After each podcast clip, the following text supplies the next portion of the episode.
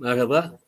Diren Emek programına hoş geldiniz. Bugün e, programımızda 1 Mayıs seçimler ve emekçileri konuşacağız. Birleşik Metal İş Sendikası Genel Sekreteri Özkan Atar, Dev Yapı İş Genel Başkanı Özgür Karabulut ve Selüloz Sendikası uzmanı Aykut Günel ile konuşacağız. Fakat evvelinde ben e, geçtiğimiz haftanın eylem ve direnişlerini saymak istiyorum. Nakliyat İş Şanlıurfa TÜTİK Polçak direnişi 1607. gününde, Kristal İş Atışkan Alçı grevi Eskişehir'de 294. gününde, Öziplik Sendikası Bursa Barutçu Tekstil direnişi 193. gününde, yine Öziplik Sendikası'nın Bursa Turkuaz Tekstil'de bir direnişi vardı. Bu direnişi Barutçu Tekstil direnişiyle birlikte sürdürüyorlar. Bu da 155. gününde. İstanbul Boğaziçi direnişi 837. gününde burada kayyum rektöre karşı başlamıştı. Geçtiğimiz hafta Dev Turizm İş üyesi 4 işçi işten çıkarıldı. Yine geçtiğimiz hafta eğitim kadrosundaki hocalara ve diğer çalışanlara da e, bir sendika baskısı e, zorlandı. Eğitim bir sene üye olmaya zorlanıyorlar. Orada giderek de baskılar artıyor. Ordu Çaybaşı Belediyesi'nde grev e, kararı almıştı işçiler. 9 işçi bu karar oylama sonrası işten atılmıştı. Belediye Sendikası orada 78 gündür hem grevi hem 9 kişinin işe alınması ile ilgili direnişi sürdürüyor çadırda. Birleşik Metal İş'in İstanbul Mata Otomotiv direnişi 53. gününde. Kocaeli ABB Elektrik'te ekonomik demokratik haklarını isteyen işçiler, e, işçilerin 12'si kod 46 ile işten çıkarıldı. Burada aslında resmi olarak tanımlanmış bir iş yeri temsilciliği var. Bu temsilciler işverenle görüştüler. Talepleri sonrasında işten çıkarıldılar. İstanbul Büyükşehir Belediyesi Ağaç AŞ'de işten çıkarılan Bilal Atan'ın eylemleri devam ediyor. İzmir Büyükşehir Belediyesi'nde İzelman AŞ'de geçtiğimiz günlerde eylemler yapılmıştı, iş bırakma eylemleri. Genel iş ile İzmir Büyükşehir Belediye arasında toplu sözleşmesi imzalandı İzelman'da. Yine İzmir Büyükşehir Belediyesi yine İzenerji'de toplu sözleşmesi tıkandı. Bugün itibariyle orada 4 saatlik iş bırakma eylemi yaptı işçiler. E, muhtemelen eylemlerine devam edecekler. Yine İzmir Büyükşehir Belediyesi'nde tüm Belsen üyesi e, çalışanlar e, toplu sözleşmesi tıkanmıştı. Onlar da yine geçtiğimiz haftalarda saatlik, iki saatlik, yarım günlük iş bırakma eylemleri yapmıştı.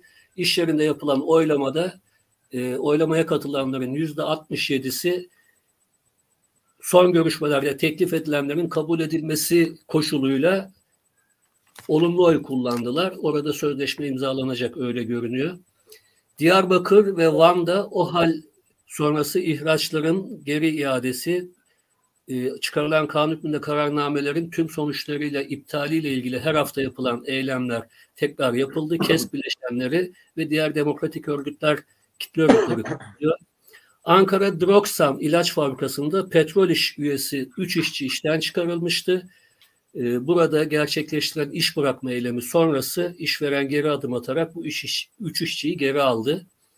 Eskişehir'de KESK ESM üyesi mühendisler Devlet Su İşleri 3. Bölge Müdürlüğü önünde ücret artışı, sorumluluk tazminatlarında düzenleme, ek gösterge ödemelerinin emekliliğe yansıtılması, istihdam ve atamalarda liyakat gibi taleplerle bir eylem yaptılar. Özel sektör öğretmenler sendikası belki de son e, ayların en ciddi eylemlerini gerçekleştiriyorlar. Taban maaş, deprem bölgesindeki özel sektör öğretmenlerinin koşulsuz olarak kadroya geçirilmesi e, talebiyle Ankara'da kitlesel bir eylem yaptılar. Yine iki gün sonra Bursa'da ara tatil hakkını gasp eden özel okullara giderek doğrudan e, yapılan görüşmeler ve buradaki e, yasa dışı e, durum dile getirildi ve buradaki öğretmenlere ara tatili kullandırıldı. KESK Ankara Şubeler Platformu insanca bir yaşam ücreti ve güvenli çalışma talebiyle eylem yaptı. Bu eyleme polis müdahale etti. Antalya'da EKPA inşaat işçileri 4 aydır maaşlarını alamadıkları için e, eylem yaptılar. Eylemin 3. gününde işçiler e, haklarını aldılar. İstanbul e, İstanbul Üniversitesi Hastal Hastane Şantiyesi'nde Kolin İnşaat'ın taşeronu Soykan Gayrimenkul işçilerin ücretlerini ödememesi üzerine dev yapı iş üyelerinin de bulunduğu işçiler eylem yaptı. Yanılmıyorsam bu eylem devam ediyor. Başkan ilgili de bilgi verir program içinde. Bolu'da Gezer Terlik fabrikasında işverenin mobbing yapması, sendikal örgütlenmeyi engellemesi nedeniyle Teksifis Sendikası Bolu Organize Sanayi Bölgesi'nde bir eylem yaptı. Burada Şubat ayında 55 işçi sendika üyesi oldukları için işten çıkarılmıştı. Ee, daha önceki programlarımızda konuk etmiştik. Serkan Yılmaz arkadaşımız vardı. Deprem bölgesinde kurtarma faaliyetlerine gitmiş ve dönüşte işten atılmıştı. Ve ESY2'nin hemen hemen İstanbul'daki bütün mağazalarında eylem yapmıştı. Ee, aynı zamanda dava açmıştı. Ee, dava arkadaşımın arkadaşımızın istediği gibi sonuçlandı. Yani bir kazanımla sonuçlandı. Bunu da bilgi olarak verelim.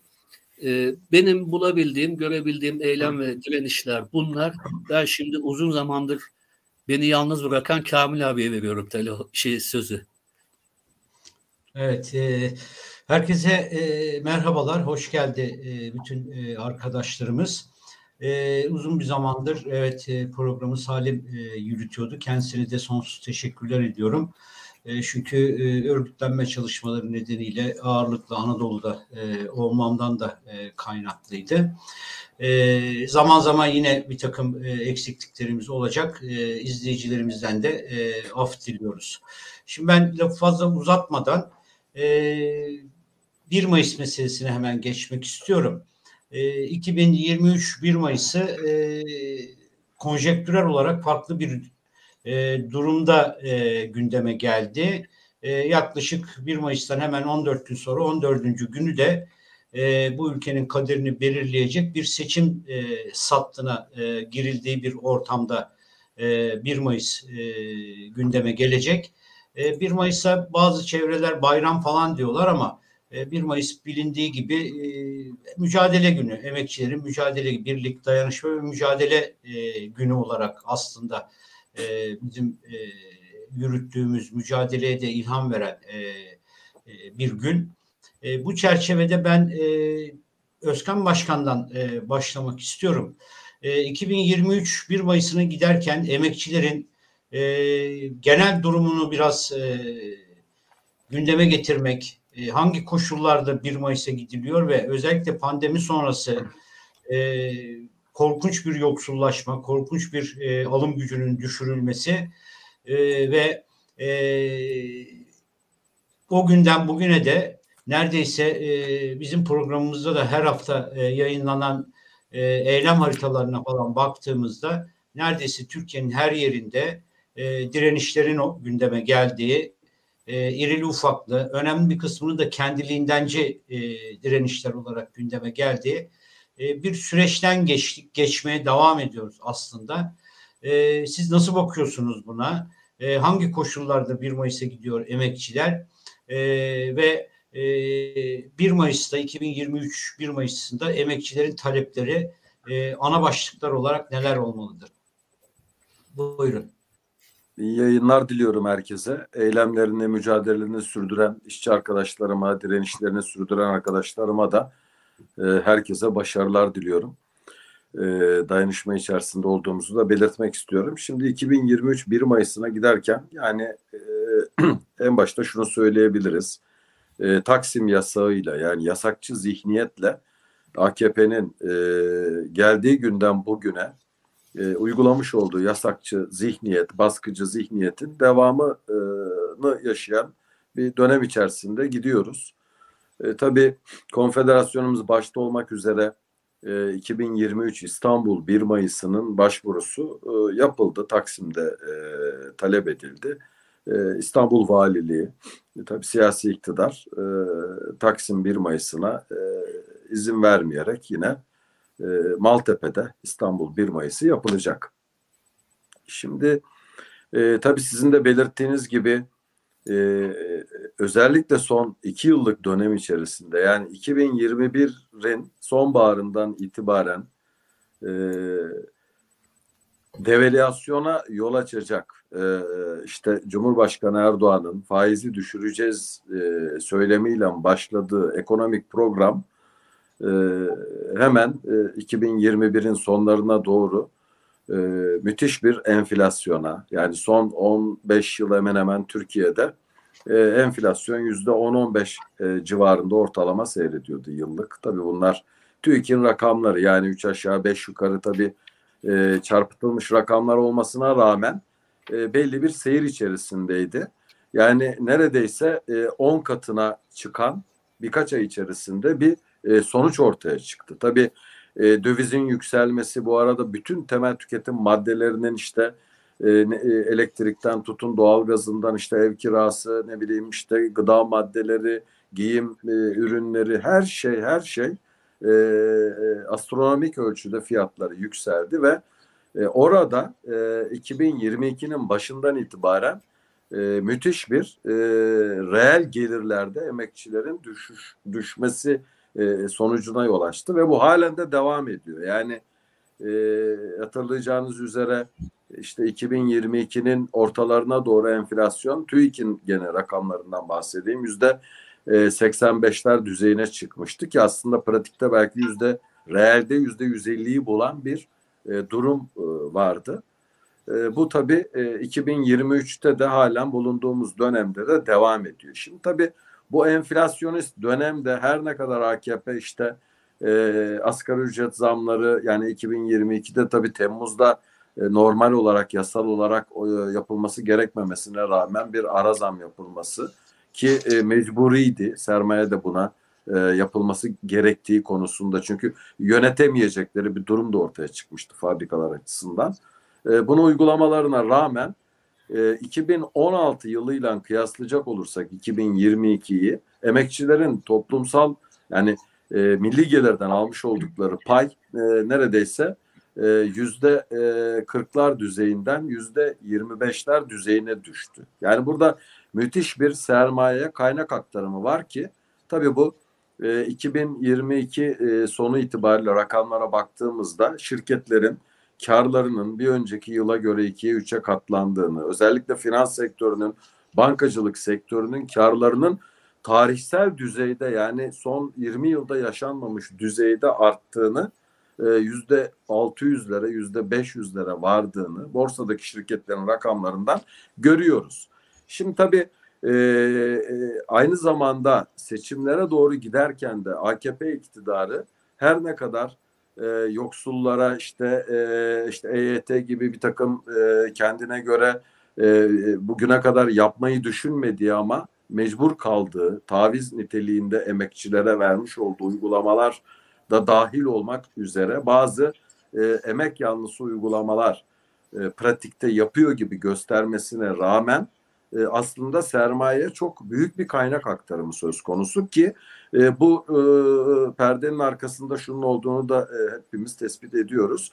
Sermayeye yani e, beni gözden çıkarmayın ben e, hem ulusal hem uluslararası sermayenin çıkarlarını eksiksiz bir şekilde bugüne kadar olmadığı şekilde savunuyorum e, ve siyasi iktidarımın da devam etmesini e, aynı şekilde e, size hizmet etmeye de devam edeceğim niteliğindeki uygulamaları.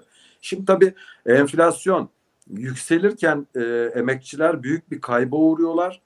Aynı zamanda şu anda tabii uygulanan politikalar işte e, kısmi de olsa bir takım tüketici kredileri vesaireleri yani enflasyonun şu anda resmi olarak yüzde elliler düzeyinde olduğunu varsayarsak yüzde on on beş e, faizle tüketici kredileri veriliyor ama bu birkaç ayla sınırlı. Yani şu anda krizin e, acı olarak hissedilmesine rağmen daha da şiddetli olarak yakıcı sonuçların ortaya çıkmaması açısından birkaç ay için seçime kadar e, adeta ekonomiyi bir e, oksijen çadırında tutma politikalarını AKP sürdürüyor ki e, bunun birkaç ay sonrasında yani e, ortaya AKP iktidarının 14 Mayıs sonrasında devamı da ortaya çıksa ya da başka bir e, yani bir muhalefetin değişikliği de söz konusu olmuş olsa aslında şu anda ekonominin duvara dayandığını ve emekçiler açısından enflasyonun yükselmesi ve böyle seyretmesinin çok büyük kayıplar içereceğini,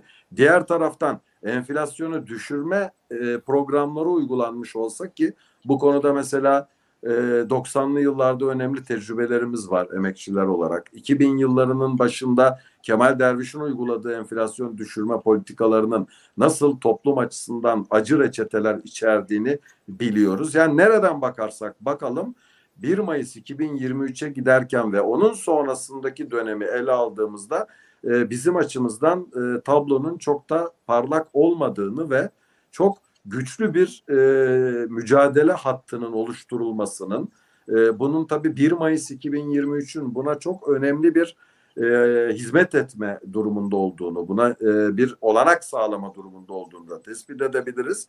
Ayrıca 14 Mayıs seçimlerinin de bu anlamda e, emeğin e, sermaye karşısında, sermaye iktidarları karşısında e, güçlü bir birlikteliği oluşturabilme ve mücadele hattını oluşturabilmesi açısından da önemli bir olanak olduğunu e, söyleyebiliriz. Bir olanak ve zor, zorunluluk da diyebiliriz aynı zamanda.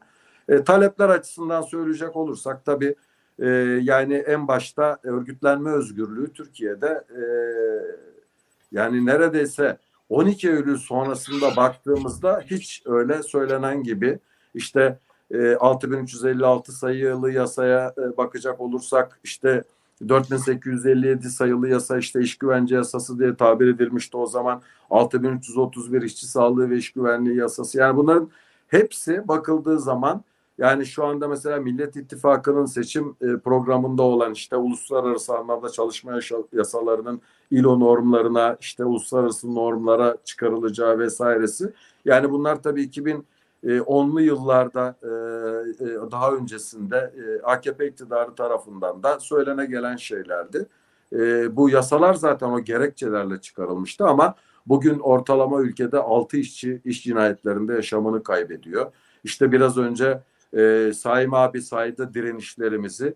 E, yani neredeyse ülkenin e, direniş olmayan, işçi eylemi olmayan, tabii bunlar olmak durumunda yani Türkiye'de her şey çok iyi olsa da işçi eylemleri, işçi mücadeleleri olacak ama baktığımızda bu eylemlere yüzde sekseni bunların ya sendikalaşma hakkının kullanımı dolayısıyla işten atılmalarla oluşa gelen şeyler ya da işte iş cinayetlerine karşı işçiler tedbir talep etmişler e, o tedbir e, doğrultusunda e, işverenin saldırısına uğramışlar ya da işte grev hakkını kullanmaya kalkmışlar e, grevleri yasaklanmış ona karşı mücadele etmişler. Yani her birinin altında aslında işçilerin temel yasal haklarını kullandıkları sonrasında uğradıkları yasa dışı sermaye şiddeti ve devlet işbirliğiyle ortaya çıkan durum sonucunda e, yaşananlar. Tabii e, öncelikle bizim e, taleplerimizin başında e, iş iş talebi. Yani şu anda e, gençler özellikle kadınlar yani mesleklerine uygun işte okullarını bitiriyorlar ne bileyim çalışma yaşamına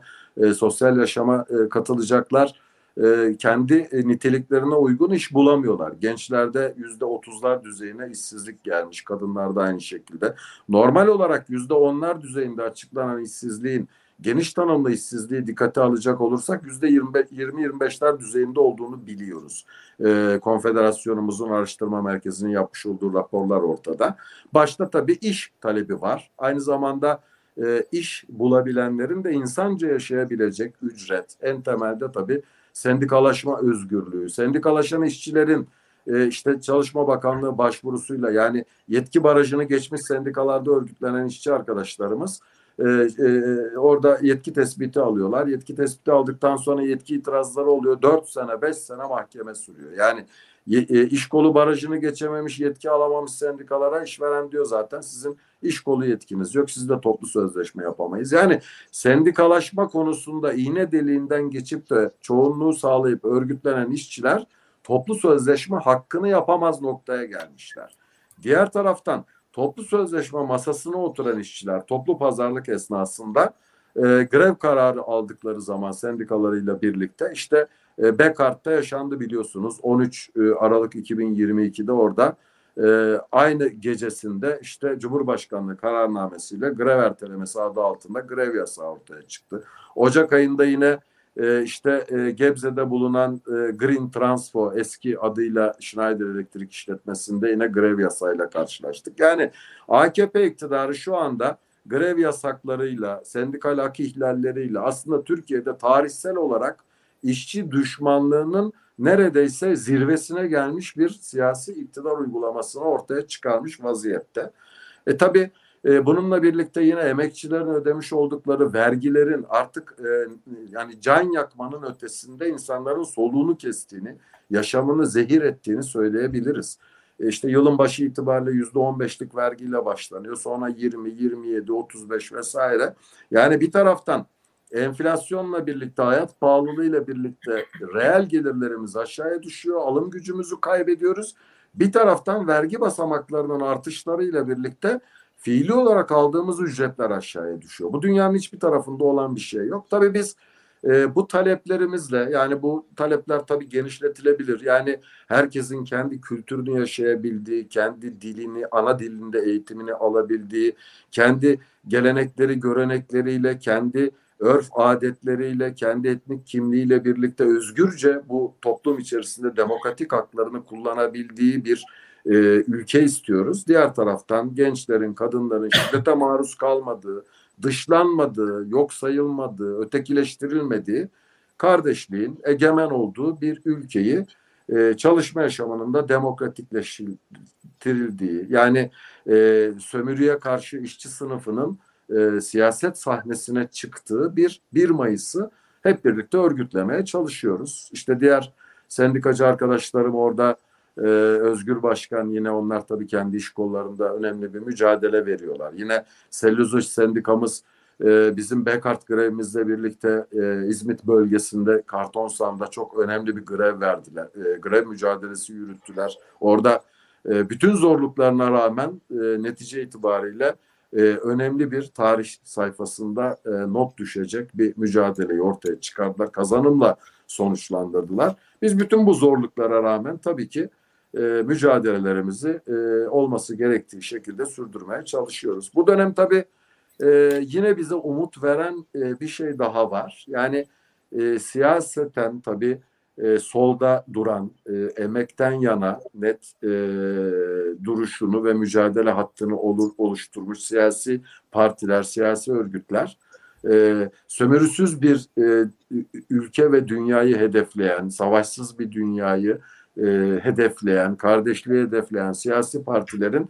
güçlendiğini görüyoruz. Kendi aralarındaki dayanışmaların her şeye rağmen farklı görüşleri bir kenara bırakarak birlikte e, ülke yönetimine e, ciddi ölçüde etkide bulundukları ve geleceğe dair umutların daha da büyüdüğü bir e, süreci hep beraber izliyoruz. Tabii burada sendikaların da emek örgütlerinin de e, bu mücadele hattına e, daha büyük bir enerji taşıması, bir güç taşıması ve dayanışmayı daha da büyütmesi gerekiyor. Bu 1 Mayıs'ında buna hizmet edeceğini düşünüyorum ben. 1 Mayıs'tan aldığımız güçle 1 ee, Mayıs'tan aldığımız işçi sınıfının, emekçilerin özgüveninin yükselmesiyle, kendi aralarındaki birliğin de güçlenmesiyle birlikte 14 Mayıs'ta e, ülkede ikinci tura kalmadan Cumhurbaşkanlığı seçiminde e, mevcut Cumhurbaşkanı'nın e, grev yasaklarıyla, emek düşmanı politikalarla, e, antidemokratik söylemleriyle toplumda e, bütün toplumu birbirine kışkırtan, düşman eden, kamplaştıran söylemlerinden artık kurtulacağımızı düşünüyoruz, ümit ediyoruz. Bu doğrultuda da üzerimize düşeni yerine getirmeye çalışıyoruz. E, evet ben e, şimdi iki arkadaşımdan da e, biraz özür dileyerek e, erken bırakacaksınız. E, bir soru daha sorayım. E, öyle e, Salim'e e, sözü bırakayım. Şimdi e, biliyorsunuz bazı momentler var. İşçi sınıfı e, bunu iyi değerlendirebildiğinde bir takım kazanımlar e, elde edilebiliyor. Şimdi konjektürel olarak da yine baktığımızda dünyanın çeşitli yerlerinde emekçilerin ayağa kalktığı, işte Almanya'sından Fransa'sına e, Fransa'ya e, varana kadar e, çok ciddi eylemlilikleri gündeme getirdiği bir dönemde 1 Mayıs'a e, buralarda e, hazırlanıyor ve 1 Mayıs programlarına e, falan baktığımızda da hakikaten uzun yıllardır gündeme gelmemiş bir mücadele programıyla birlikte bu 1 Mayıs'a hazırlandıkları görülüyor. Şimdi böyle bir momentte yine ülkemiz açısından bakıldığında işte Saraçhane deki mücadeleyle başlayan ve dişe diş tırnakla elde edilmiş bir Taksim'den vazgeçilip e, Çukura Çakır'a gitmeyeceğiz diyen e, başta disk olmak üzere e, yine bu dolgu alanlarına e, gidiyor ve e, konjektürel olarak da hakikaten ısrar etmesi ve müdahale etmesi, mücadele etmesi gerektiği e, Taksim konusundan çeşitli gerekçeler ve e, çeşitli gerekçeler de gündeme getirerek e, bir geri adım atıyor. E, bunu neye bağlıyorsunuz? E, konjektürel olarak da aslında bu dönem e, tam da buna yeniden müdahale edilebileceği e, aslında biraz e, e, direnç gösterilebilse, biraz e, irade gösterilebilse belki de bu seçim sattı da e, değerlendirilebilse belki Taksim e, yeniden e, çıkılabilecek bir alan e, olacaktı e, gibi görünüyordu ama bundan da vazgeçtiler. Bunu niye e, bir diske bağlı bir sendik olarak e, nasıl düşünüyorsunuz bu konuda? Şimdi e, yani e, Kamil Başkan tabii şunu e, birlikte o 2004 e, 1 Mayıs'ında e, daha öncesinde işte o Abide-i Hürriyet e, Şişli'de e, kutlanılan 1 Mayıs işte bir dönem Kadıköy'de yapılmıştı biliyorsunuz. E, orada da şehitler vermiştik. Bir saldırıya maruz kalınmıştı. E, o 2004 1 Mayıs'ında o iradeyi e, o dönem birlikte ortaya koymuştuk. Yani e, diskin örgütlenme koordinasyon kurulu içerisinde e, sen de vardın, ben de vardım. Birçok o dönemin e, sendikacı arkadaşlarımız, yönetici arkadaşlarımız vardı.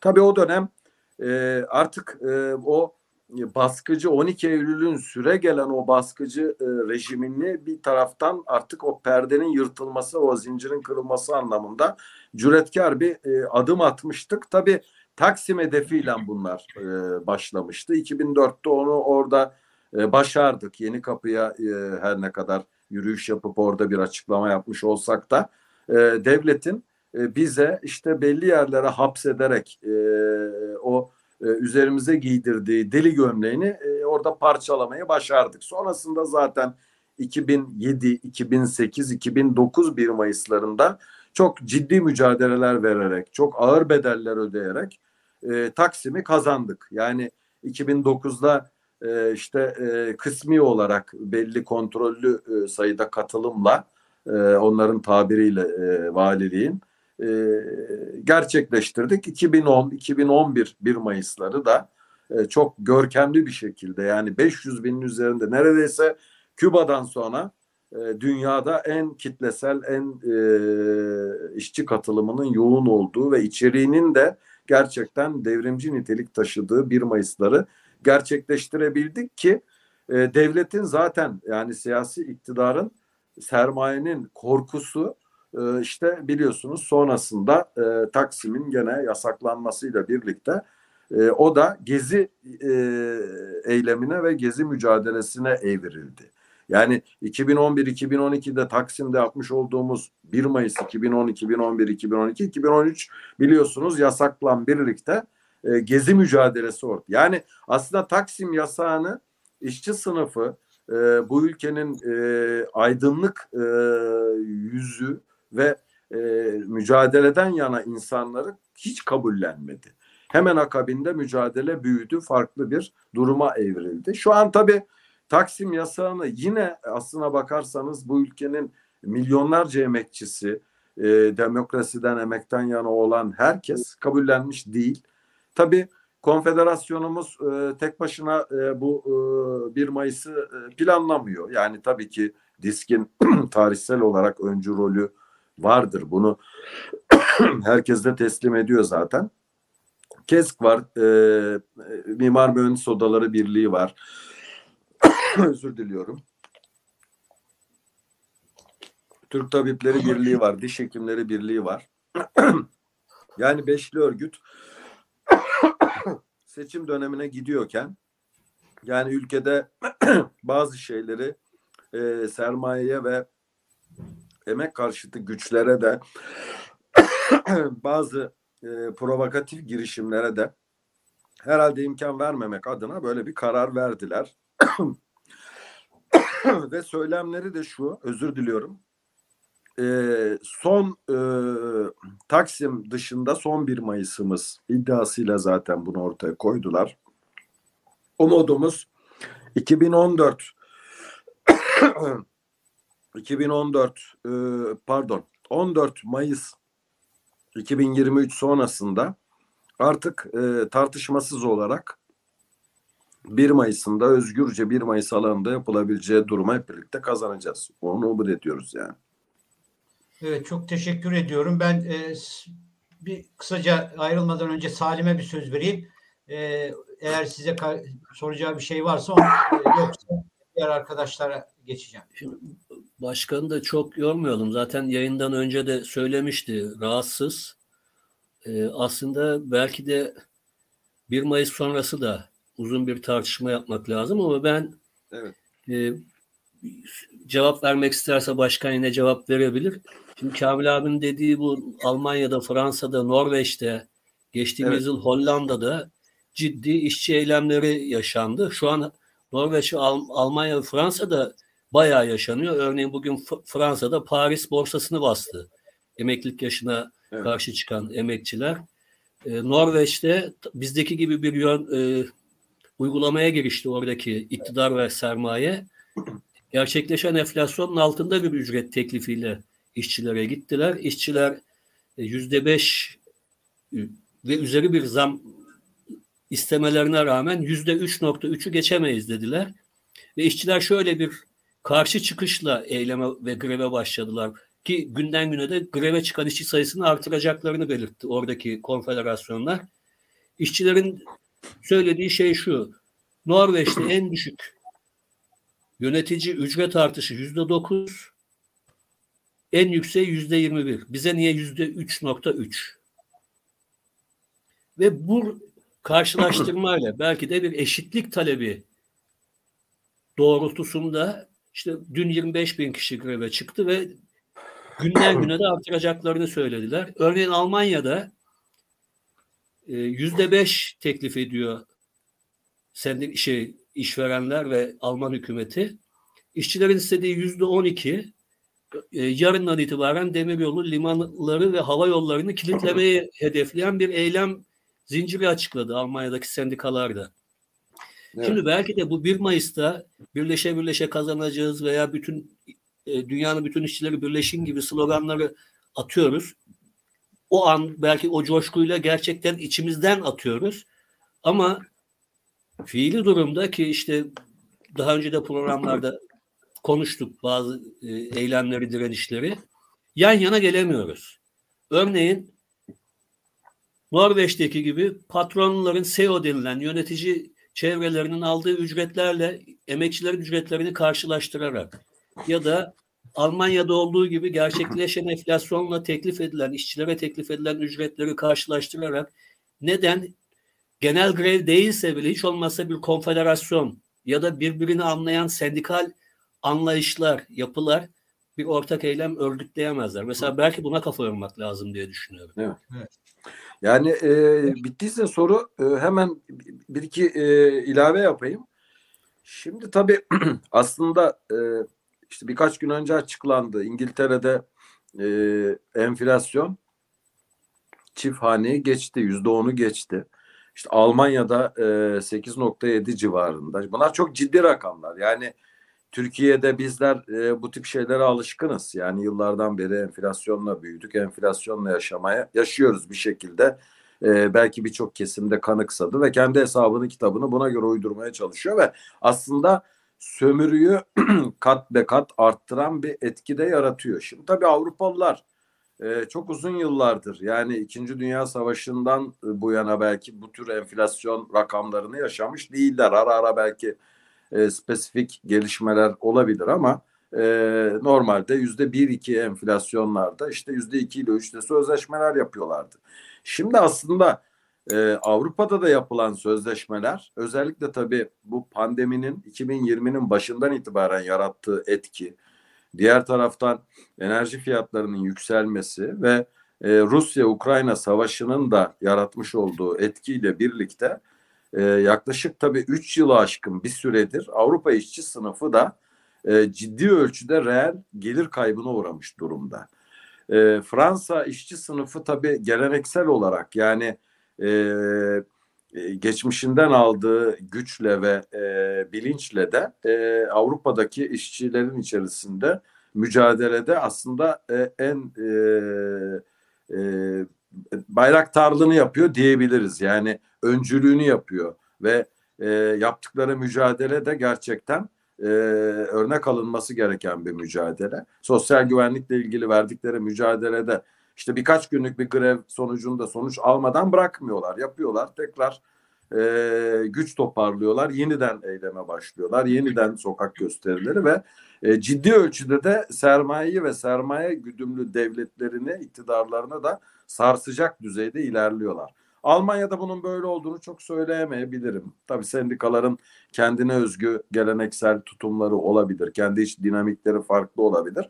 Ama şunu e, tespit eder e, edecek olursak e, yaklaşık bir buçuk iki yıldır Avrupa'da, İtalya'da, İspanya'da, Belçika'da, Hollanda'da yani önemli sanayi ülkelerinde hem pandeminin sonuçları itibariyle hem de enflasyon sonuçları e, doğrultusunda aynı zamanda Rusya'nın işgalci politikalarına karşı e, Ukrayna'ya da NATO ve ABD'nin de e, bölgede yarattığı etkiyi de protesto anlamında e, çok e, kitlesel büyük eylemlilikler var. Bunlar son derece önemli.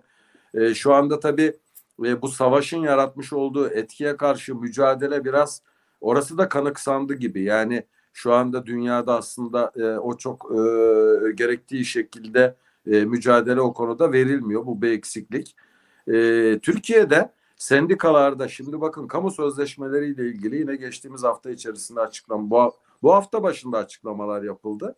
Yüzde 45 istiyor sendikalar. Yani ben ben de bir sendika yöneticisiyim. Şimdi başka sendikaları kötülemek, suçlamak adına bunları söylemiyorum ama yani siz 6 aylık yüzde 45 zam talebinde bulunuyorsunuz. İşte taban ücreti talebi de var. Ama baktığınız zaman yani temel gıda maddelerine 6 ayda gelen zama baktığınız zaman istediğiniz e, zam talebinin tümünü bile vermiş olsa işveren devlet e, kaybınızı karşılayamıyorsunuz. Yani biz e, yılın başı itibariyle 6 aylık yüzde 90'lar yüzde yüzler düzeyinde toplu sözleşmelerde grevlerle e, o sözleşmeleri o seviyeye getirdik. MES'le biliyorsunuz takip etmişsinizdir elektromekanik işverenlerini ki iki iş yerinde de grev uyguladık yani. Şimdi e, bir kere e, Türkiye'deki sendikal hareket ve kendi içinde derlenip toparlanması lazım. Yani bu mantıkla gidildiği takdirde şimdi Diyelim ki kamu sözleşmelerinde yüzde 45'i işveren alın ne istiyorsanız hepsini verdik dedi. O toplu sözleşme bitti. E, şunu çok iyi biliyoruz ki birkaç ay içerisinde işçilerin aldıkları zam TÜİK'in açıklamış olduğu çarpık enflasyonla onların cebinden geri alınacak zaten. Şimdi e, bu noktada tabii Türkiye'deki sendikal hareket bir kendine çeki düzen vermek mecburiyetinde. Şu anda sermayedarlar, tekstil işverenleri başta olmak üzere metal işverenleri, otomotiv sanayicileri bunların hepsi şu anda bas bas bağırıyor. Kur düşük kaldı, kur düşük kaldı. Sizler de bunu takip ediyorsunuzdur. Bu şu anlama geliyor. Yani e, dolar kurunu işte 20 lira 19 lira civarında değil bu 30 lira olsun 25 lira olsun. Şimdi bu rakamlara geldiği zaman bu enflasyonun nereye geleceğini 2023'ün sonlarına doğru 2024'ün başında e, emekçiler açısından temel tüketim maddelerine gelen zamların ne düzeyde olacağını, ol, olacağını e, aşağı yukarı hepimiz tahmin ediyoruz. Dolayısıyla gelen çığa karşı da çok güçlü bir barikat örmemiz gerekiyor. Çok güçlü bir istinat duvarı örmemiz gerekiyor. E, ben e, hepsine katılıyorum söylediklerinizin ama sendikal hareketin bu anlamda e, öncelikle bir sağlıklı durum tespiti yapıp kendisine çeki düzen verip e, sonrasında da yapılması gerekeni yapması gerekiyor. Bakın Mato Otomotiv işçileri tabii e, biraz önce saydınız bu direnişler içerisinde. E, 27 Şubat tarihinden itibaren mevcut çalışma koşullarının iyileşmesi, işte ücretlerinde mevcut hayat koşullarına rağmen toplu iş sözleşmesi olmasına rağmen iyileştirme ve egzam talepleri doğrultusunda e, mücadele başlattılar. 650 arkadaşımızı işveren işten attı. Yani bu gücü nereden alıyor? E, işte iş, işçi çıkarmadan üç gün önce biz öğreniyoruz ki Mehmet Muşu e, işte Ticaret Bakanı'nı Ankara'da ziyaret ediyorlar. Ona işte durum hakkında bilgilendirme yapıyorlar. Sendika bizi zorluyor diyorlar vesaire diyorlar. Biz size ne destek istiyorsanız veririz gereğini yapın diyorlar. Üç gün sonra 650 işçi kapının önüne kondu. Şimdi e, bu ülkede tabii e, her sendika kendi e, ölçüsünde bir mücadele veriyor ama bunların birleştirilerek yani Türkiye'de 14 Mayıs'tan sonra işte iki hafta sonrasına ikinci tura kalır mı kalmaz mı bilmiyoruz. Nasıl bir Türkiye'de karşılaşacak olursak olalım mutlaka ve mutlaka çok güçlü bir e, işçi barikatını ve istinat duvarını örmemiz gerektiğini ben düşünüyorum. E, evet. Buradan e, üzerimize düşeni de Birleşik Metal Sendikası olarak biz de alıyoruz. Evet çok teşekkür ediyoruz başkan. Ee, geçmiş olsun sana da ee, tekrardan programa katıldığın için de e, tekrardan Mukavemet TV adına e, teşekkürlerimizi sunuyoruz. Bütün arkadaşlarıma da e, saygılar sunuyorum. E, onlara da verdikleri emeklerden dolayı da teşekkür ediyorum. E, buradan bizi izleyen bütün emekçi kardeşlerimize de, direnişlerini sürdüren arkadaşlarımıza da dayanışma duygularımı iletiyorum. E, işte yarın bayram, yani bayram benim neyime e, bizim tabii türkümüz var, ağıtımız var.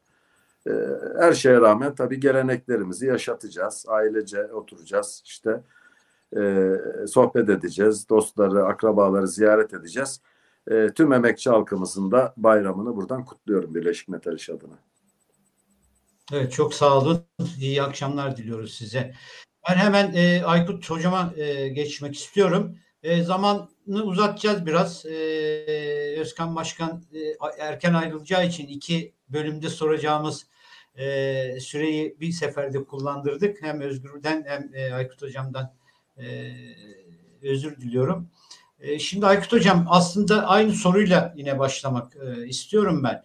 E, yani hangi koşullarda bir 2023 e, 1 Mayıs'ına gidiyoruz? E, yine e, yurt dışında bu kadar e, yani aslında dünyanın çeşitli yerlerinde e, özellikle pandeminin de etkisiyle e, yaşanmakta olan emekçilerin aslında bir ayağa kalkışı, bir isyanı, bir mücadele e, yeniden şekillendirdikleri bir tarihsel dönemde e, yaşanıyor. Bu Türkiye'ye çok fazla sirayet etmese de irili ufaklı işte son iki yıldır e, yine e, bizim haritamızda da her hafta gösterdiğimiz gibi çeşitli mücadeleler var. Bu mücadelelerin içerisinde de e, yine kritik bir mücadele süreci karton grevi. Karton grevi son yıllarda e, ilginç böyle oraya bir yeni işte işçi e, komünal bir işçi e, kenti kuruldu, e, kasabası kuruldu. E, aileleriyle, çocuklarıyla e, ve önemli ölçüde de e, kamuoyunun desteğiyle e, başarıyla da sonuçlanan e, bir e, süreçte e, yaşadı. Şimdi bunların tabii psikolojik etkileri diğer e, direnenlere de e, önemli ölçüde e, etki yaratıyor. E, ama e, az önce de ifade ettiğimiz gibi e, alım gücünün bu kadar düşürüldüğü, yoksulluğun bu kadar dibe vurduğu bir ortamda 2023 1 Mayıs'ı biraz da bu seçim sattının ortaya çıkartmış olduğu e, aman provokasyon olmasın, aman bilmem ne olmasın e, yaklaşımıyla e, bir parça daha geri bir planda yani emekçilerin gerçek sorunlarının gündeme getirildiği, e, bunların e, çözümlenmesine ilişkin bir mücadele programının devreye sokulduğu bir 1 Mayıs olarak gündeme gelmekten ziyade e, yaşanan konjektüre uygun olarak bir seçim endeksli bir e, 1 Mayıs'a doğru e, gidiyoruz diye ben düşünüyorum. Bu da size soruyorum. E, buyurun söz sizde. İyi akşamlar diliyorum ben de herkese. Evet, söylemiş olduğunuz şeylerle ilgili ya da sormuş olduğunuz sorularla ilgili Özkan Başkan'ın anlattığı konularda tekrara düşmemek adına farklı şeyler söylemeye çalışacağım. Yani evet bir seçim ve 1 Mayıs ilişkisi ister istemez 1 Mayıs'ımız yaklaşıyor ve 14 gün 13 gün sonra da 1 Mayıs'tan sonra seçim meselesi var. Bugün 1 Mayıs'a hangi koşullarda gidiyoruz? Hem uluslararası anlamda az önce sizlerin de bahsetmiş olduğu gibi hem de yerel ulusal düzeyde hangi koşullarda gidiyoruz? Aslında bizim uzun yıllardır yaşadığımız 90'ların ortasından itibaren yaşadığımız neoliberal politikalara karşı direniş hatlarını ördüğümüz uzun yıllar boyunca ve 2000'lerin ortasına kadar bu mücadeleyi yürüttüğümüz koşulları Avrupa son 5-10 yıldır yeni yeni yaşamaya başladı ve bu koşullarda da e, ciddi bir neoliberal yıkıma doğru gitmeye başladı aslında. Çünkü Avrupa'yı biz tarif ederken özellikle 2. Dünya Savaşı sonrasında hep şöyle tarif ediyorduk. Refah refah dağılımının ya da gelir dağılımındaki eşitliğin devletin sosyal politika aracı yoluyla toplumun en geniş tabanına, en geniş kesimlerini yaymaya çalıştı ve bu noktada görece başarılı oldu. Bu başarılı olurken de sermaye birikiminde özellikle 90'ların ortasına kadar da dengede yürüdüğü bir toplum düzeninden bahsediyorduk. En azından Avrupa düzeyinde. Bugün Avrupa düzeyinde yaşadığımız sıkıntının ya da gördüğümüz sıkıntının temel noktalarından biri bu denge ekonomisinin, denge politikasının artık neredeyse çökme noktasına gelmesi. Bugün Fransa'da yaşananlar, işte sizin söylediğiniz gibi Norveç gibi ki Norveç bizim ders kitaplarında İskandinav ülkeleri şöyle anlatırdı işte sosyal refah devletinin en güçlü olduğu, devletin ekonomiye müdahalesinin en güçlü olduğu ve görece işçi sınıfından yana tavır gösterdiği bir ekonomik model olarak sunulurdu. Bugün orada bile bu sıkıntıların yaşandığı bir dünya kapitalist sisteminin bir uğrak noktasına gelmiş bulunmaktayız ki bu mücadele daha da sertleşerek devam edecek gibi gözüküyor en azından Avrupa düzeyinde. Türkiye'ye baktığımızda ise özellikle pandemi döneminde gerçekten işçilerin e, görünmez emeklerinin tırnak içinde görünmez emeklerinin pandemi döneminde görünür hale geldi. Herkesin evlerine kapandığı bir e, çalışma yaşamında, bir üretim düzeninde işçilerin ölümün ölüm pahasına, gerçek anlamda ölüm pahasına çalıştığı bir e, üretim modelini görmüş olduk ki aslında ölüm pahasına dediğimizde bugün Türkiye'de her gün en az 5-6 tane işçi cinayetlerinde yaşamını yitirirken ki Özgür Başkan da burada özellikle inşaat sektöründe bunun en büyük sıkıntılarını yaşarken pandemi döneminde daha görünür hale geldi. Ya pandemi dönemin, döneminde görünür hale gelen şey ya kitlesel işçi ölümleriyle e, Türkiye gündemine giriyordu. En son Amasra'da yaşanan durumda olduğu gibi daha önce Soma'da, Ermenek'te yani birçok e, iş, iş cinayetlerinde, kitlesel iş cinayetlerinde yaşandığı gibi. O yüzden pandemi dönemi hem bunların görünür hale geldi ama aynı zamanda da işçi eylemlerinin hem kendiliğinden işçi eylemlerinin hem de örgütlü işçi eylemlerinin artmaya başladığı bir dönem yaşadık. 2022'nin başını hatırlarsanız özellikle ilk 3-4 ayında çok ciddi işçi eylemleri yaşandı. Sadece bildiğimiz geleneksel anlamda grevlerin değil, örgütlenme çalışmalarının en alttan en üste kadar örgütlenme çalışmalarının devam ettiği bir e, sınıf hareketinin de ciddi nüvelerinin olduğu bir döneme denk geldik. Bugüne geldiğimizde ise evet 1 Mayıs e, işçilerin tarihsel olarak en önemli hem bayramı ama aynı zamanda da ciddi bir mücadele günü, günüdür. Belki 1 Mayıs'ı anlatırken şöyle söylemekte fayda var. İşçi sınıfının Marksist tarihçisi Erik Hobsbawm 1 Mayıs'ı anlatırken şöyle der.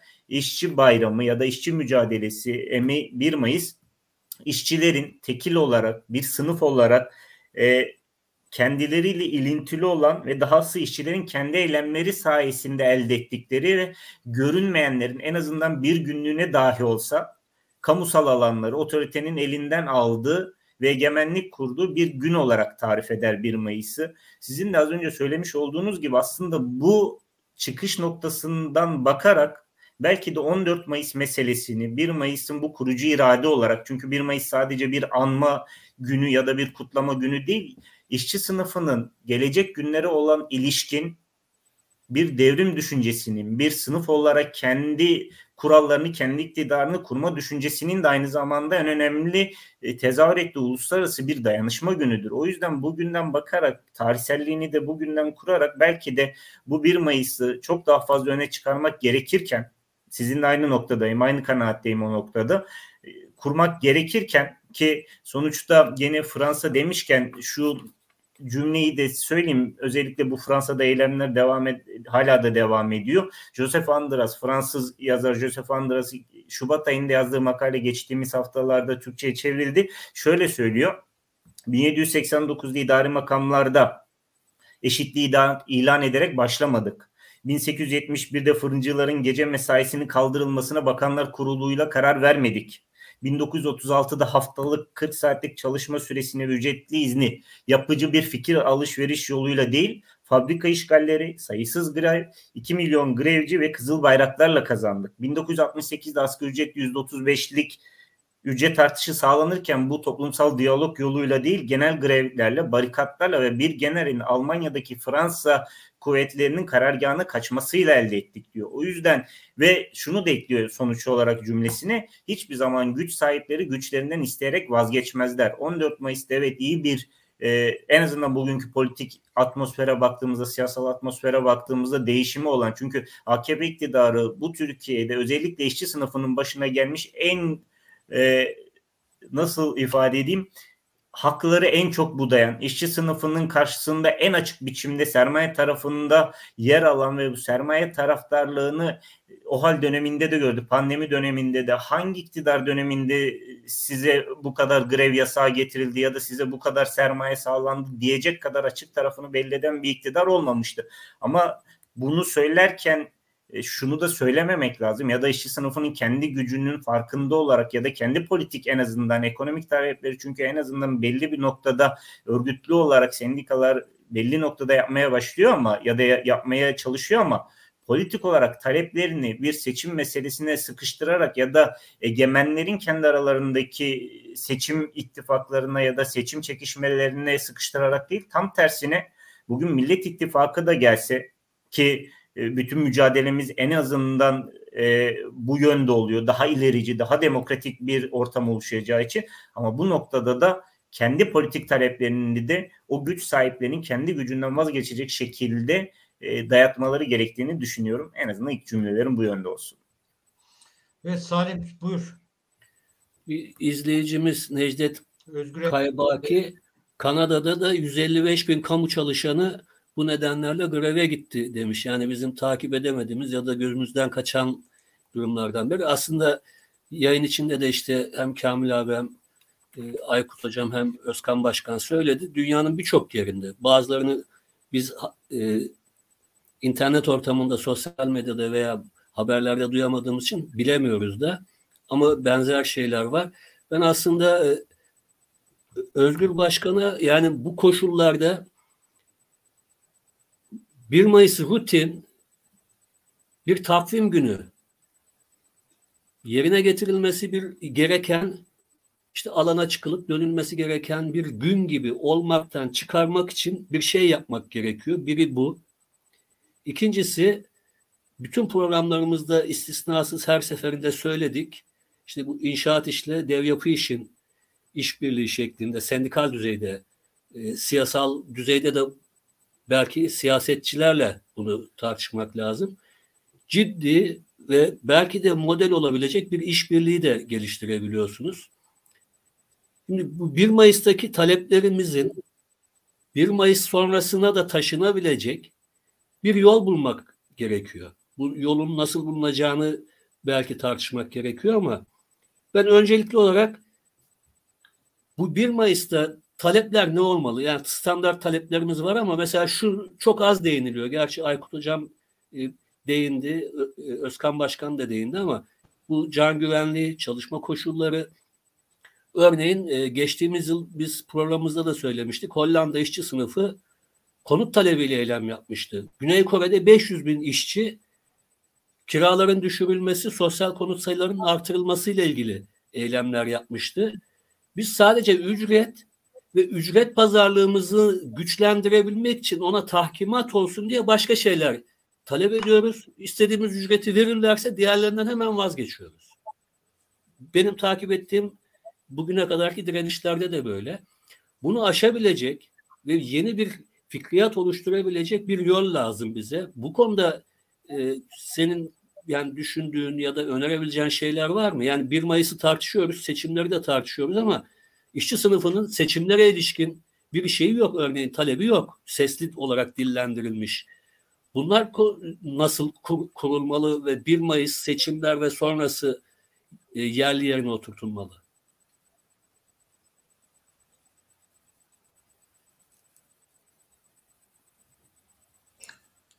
Öncelikle merhaba. Yani ekrandan saygıyla selamlıyorum. Kopuk kopuk geldi. Siz de fark etmişsinizdir. Bazı sorularda anlamadım. Ee, Aykut Hocam'ın kısmen dinledim. Özkan Başkan'a da hiç e, dahil olamadım. Ee, yani 1 Mayıs'ın genel taleplerimiz dışında hani günümüzdeki ya bugün güncel olan en büyük taleplerden bir tanesi derinleşen yoksulluk, e, işsizlik ve işsizlik yani bu ana eksen bunun üzerinden gidiyor. E, gelir dağılımındaki eşitsizlik bunun çözümü üzerine. E, söylediğiniz gibi genelde seçimlerin gölgesinde geçen bir e, bir maçları var. Noktada kimi eleştiriler var, eleştirilere de e, katılıyorum da e, yani eksikliği bizler de senaryolarda ya da işçi sınıfın mücadelesi eğer siz e, mücadelenizi e, yükseltmezseniz kendi taleplerinizi ön plana çıkaramıyorsanız başka gündemlerin şu anda oluyoruz. Yani 14 Mayıs seçimleri de öyle sıradan bir seçim değil. Ülkenin e, kaderini değiştirecek bir seçime hep birlikte gidiyoruz. E, bu seçimde e, biraz da olan karşılıyorum ben. E, seçim sürecine giderken e, işte 1 Mayıs aynı e, çalışmalar birlikte yürütüyoruz. E, birbirinin gölgesinde kalması da gayet e, olağan diye düşünüyorum. Çünkü bugün e, işsizliğin, e, örgütsüzlüğün, sendikal saldırılarının en büyük sebeplerinden bir tanesi her patronların yanında saf tutan, patronların sözcüsü olan AKP, MHP iktidarı buna götüren bir mücadelede sınıf mücadelesini yükseltmek anlamına da gelir. Genel demokrasi mücadelesinde bir parçasıdır diyorum. Yani memlekette yani arkadaşlar söyledi e, Özkan Başkan Kutoş'la hani pandemi e, sonrası pandeminin yükünü biz işçiler, emekçiler çektik. Hem toplu iş cinayetleriyle sonrasında ekonomik yıkımıyla biz yaşadık. Buna karşı 2022 yılı yoğun eylemliklerle geçmişti. Ve bu eylemlikler de e, şeyden ağı sendika üstsüz e, kesimlerden doğru yükselmişti.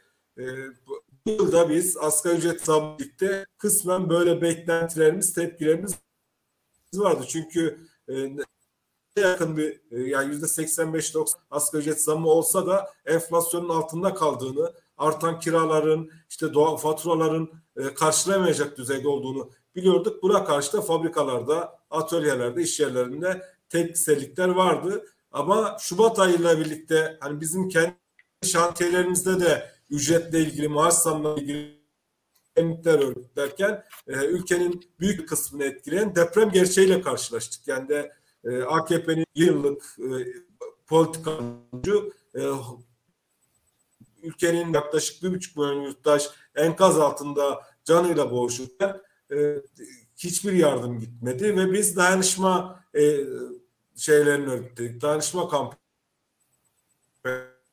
örgütledik. Onun bir parçası olduk. E, hazırlıklarımız e, var.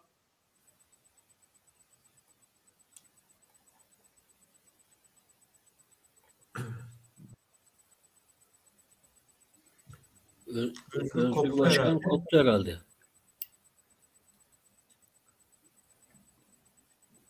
Evet ses ve görüntü de dondu. Şu an sesim geliyor mu? Yani ha, şimdi geliyor. geliyor. İstersen Özgür görüntüyü kapatarak konuşsana. Görüntüyü kapat sesini alalım hiç olmazsa. İnternette bir sorun var.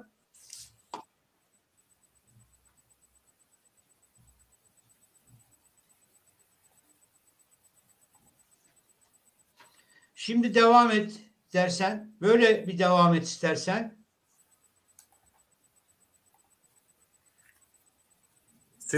Sesim geliyor mu? Kapattım görüntüyü. Şu an geliyor. Tamam geliyor şimdi. Geliyor.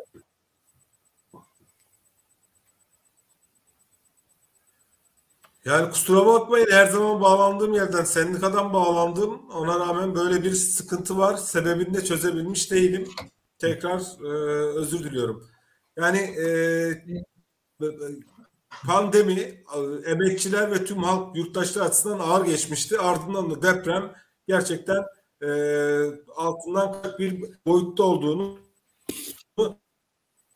gördük. Burada da AKP'nin e, açıktan e, toplumdan, halktan, emekçiler hiçbir, hazırlığı olmadığını çok çıplak gözlerle hissettik. Deprem bize, yani deprem gerçeği de bunu gösterdi. İlk üç gün e, ortada bile yoktu.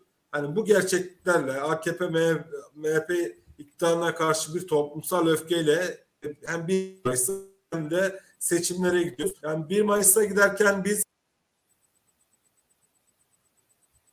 koptu abi. Evet tamamen koptu. Ee, ben e, hemen Aykut hocama tekrar döneyim. Şimdi sevgi iki şey e, sormak istiyorum. Birincisi e, aslında Özgür devam ediyordu bıraktı.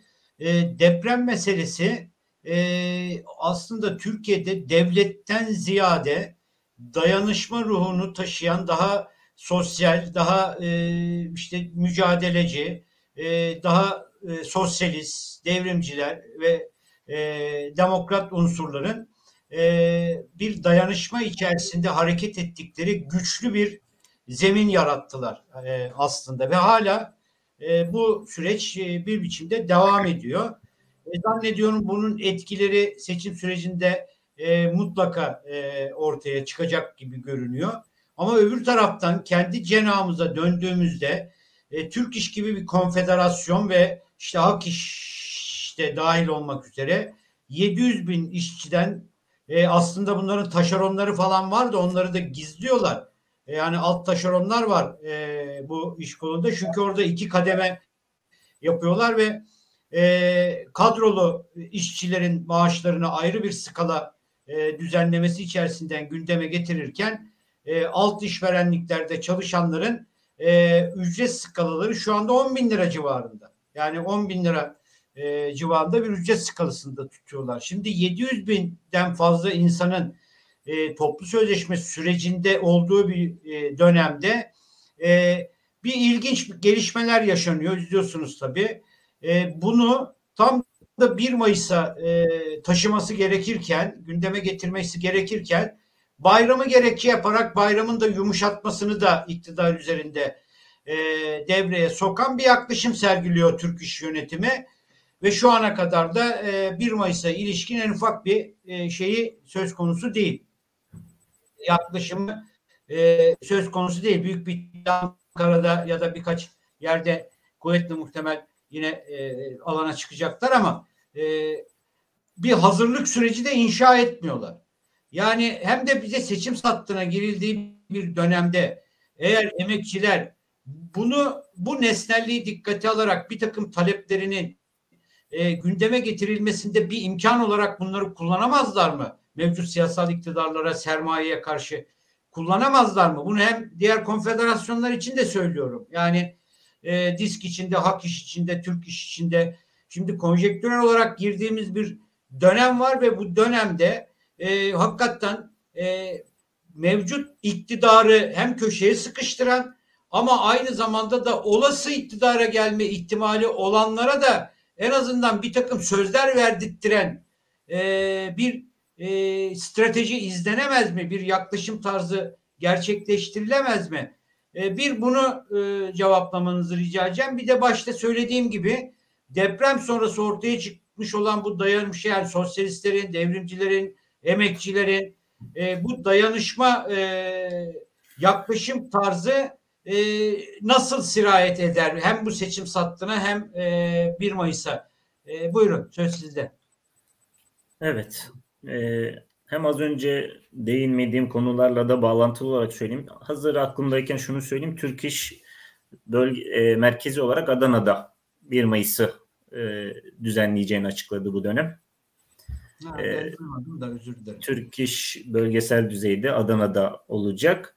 Onun dışında aslında ben bu süreci e, biraz ya da burayı biraz bir ikinci kısma bırakayım da konuşmamın. İlk kısmında şöyle özellikle Kartonsan ve e, şimdi hem Kartonsan'ın baş temsilcisi arkadaş hem de e, direniş haritasında eksik kalan belki de o da bizim kendi eksikliğimizden de biri olabilir. La direniş hala devam ediyor. 14 e, 30 Aralık 2021'den itibaren hala direniş çadırımız orada var. O da e, şöyle var hala. Özkan Başkan'ın anlattığı gibi Türkiye'de örgütlenme dediğimiz şeyin kendisi Kamil e, Başkan siz de çok iyi biliyorsunuz artık hani e, samanlıkta iğne aramaktan daha zor hale geldi. Hem yasal engeller aşabilmek hem o yasal engelleri aştığınız andan itibaren de hukuki süreçlerle karşılaşmak aslında tam da örgütlenme önündeki engeller demek bile yetmiyor. Türkiye'deki temel yasalar örgütlenmeme üzerine, e, sendikaları örgütleş, örgütlendirmeme üzerine kurulu bir düzenden bahsediyoruz. Belki de önümüzdeki dönemde e, Türkiye Sendikal Hareketi'nin ya da Türkiye İşçi Sınıf Hareketi'nin temel taleplerinden biri gerçekten örgütlenme noktasında olması gerekiyor. Yaşamsal bir haktır, yaşamsal bir durumdur. Kolektif hakların kullanımına ilişkin. Çünkü bugün sadece örgütlenme meselesi değil, örgütlenmeyi geçtikten sonra toplu sözleşme ve grev meselesi de. Bunu Kartonsan'a da bağlantılı olarak söyleyeyim. Sizin de söylediğiniz gibi Kartonsan son dönemlerde gerçekten özel bir geleneksel tırnak içinde geleneksel bir grev deneyimi sağladı bize. Çünkü hep işçi kenti, işçi kenti dediğimiz Kocaeli'nde ki bizim 22 Aralık'ta çıkmıştık Kartonsan grevini 22 Aralık 2022'de. Çıktığımız tarihte Birleşik Metal'in e, Bekart'te fiili grevi vardı. Biz greve çıkarken ki Kartonsan bu arada Türkiye'deki tekel konumunda karton üreticiliği noktasında ve Avrupa'da da ciddi bir sermaye grubundan bahsediyoruz Kartonsan Kartonsan'dan bahsederken. Bu noktada şunu tartıştık biz de kendi aramızda. Bekart e, bu fiili greve çıkarken bizim çıktığımız grevin de yasaklanma, çıkacağımız grevin de yasaklanma ihtimali var. Çünkü Türkiye'de 20'den fazla grevde AKP iktidarı döneminde yasaklanmış bir e, çalışma ikliminden bahsediyoruz. Bu yasaklanırsa ne olur? İşte cesaret bulaşıcıdır dediğimiz noktada en tabandaki arkadaşlardan temsilcisine kadar, sendika yönetimine kadar hepimiz şunu ya tartışmadık daha doğrusu. Böyle bir yasak geldiği andan itibaren de biz de fiili grevimizi yapacağız noktasında. Çünkü artık e, mevcut yasal düzenle mevcut yasal düzenlemelerle Türkiye'de işçi sınıfının herhangi bir hak alabilme ihtimali yok. Az önce sizlerin de söylemiş olduğunuz gibi evet Kartonsan'da çok ciddi bir mücadele verdik. Çok ciddi kazanım elde ettik ki aslında Kartonsan grevi bir grevin toplumsallaştığı noktada nasıl başarılı olabileceğini, toplumsallaşmasının geri plana düştüğü noktada da nasıl gözden düşebileceğinin en önemli noktalarından, en önemli örneklerinden biridir.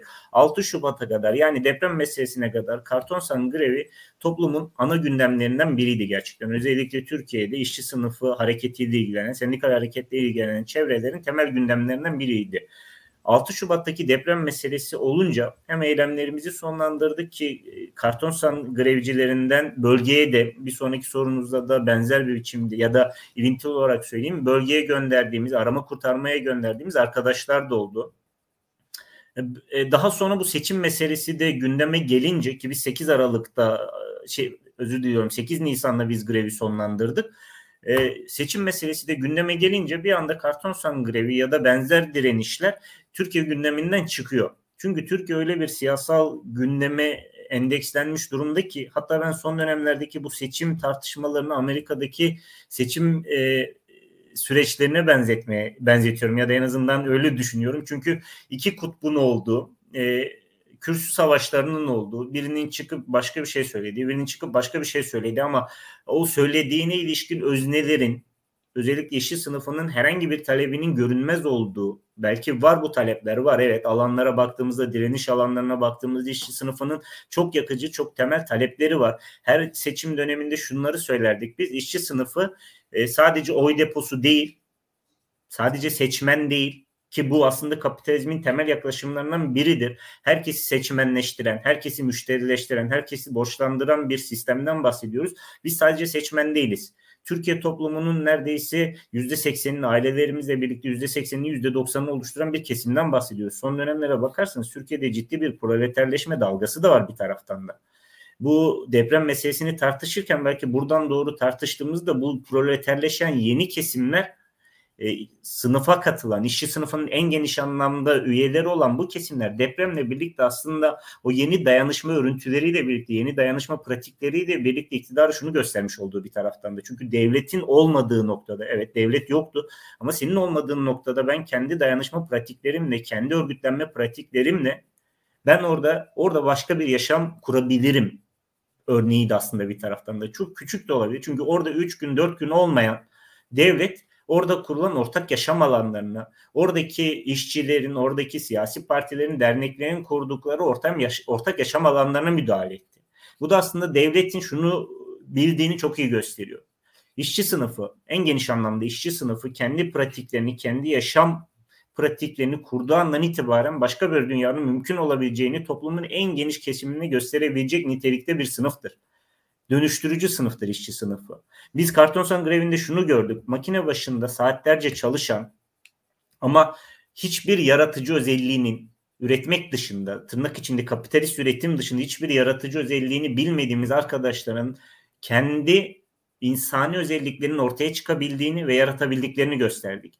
Orada çizim yapanından oranın kitabını yazan arkadaşa kadar orada birlikte yaşam alanını kurmaktan e, bütün ihtiyaçlarını kendi e, dinamikleriyle karşılaş, karşılamasına kadar orada aslında işçi sınıfının birlikte olduğunda neleri değiştirebileceğini gördük. Evet Kartonson grevi sadece işte anlaşılan ve ücret ortalamasının 22 bin liralara geldiği bir ücret kazanımından öte bu birlikte pratik yaşamın örülebildiğini gösteriyor. O yüzden bu nedenle de e, bunlar deprem meselesiyle de tartıştığımız zaman Türkiye'de işçi sınıfı bu pratikleri genişlettiği sürece ya da bu pratikleri arttırdığı sürece başka bir dünyanın mümkün olabileceğini hem mevcut iktidara hem de bundan sonra gelebilecek olan iktidarlara gösterebilecek niteliktedir, gösterebilecek güçtedir. Diğer konuyla da bağlantılı olarak ya da 1 Mayıs işte 1 Mayıs konfederasyonlar ve seçim üçgenini düşündüğümüz zaman da ben şunu şuna benzetiyorum. Fransa'da son dönemlerdeki bu eylemler devam ederken takip et, etmişsinizdir zannediyorum. CGT'nin Fransa Genel Emek Konfederasyonu'nun yönetimi değişti. Tabanda bir hareket olduğu sürece ki aslında bu Türkiye'de işte 89'lardaki o bahar eylemliliklerinden, madenci eylemliklerinden Türk İş'in yönetiminin değişmesine giden sürece ki daha önceki e, yıllarda da benzer örnekleri var. Sadece Türk İş özelinde değil, disk özelinde de. Bugün SCT'nin eğer Fransa'daki en büyük emek konfederasyonu ki bildiğimiz gibi tüm Avrupa işçi sınıfı hareket açısından en ileri, en ileri düzeyde duran geleneksel sendikal hareketten bahsediyoruz SCT bağlamında.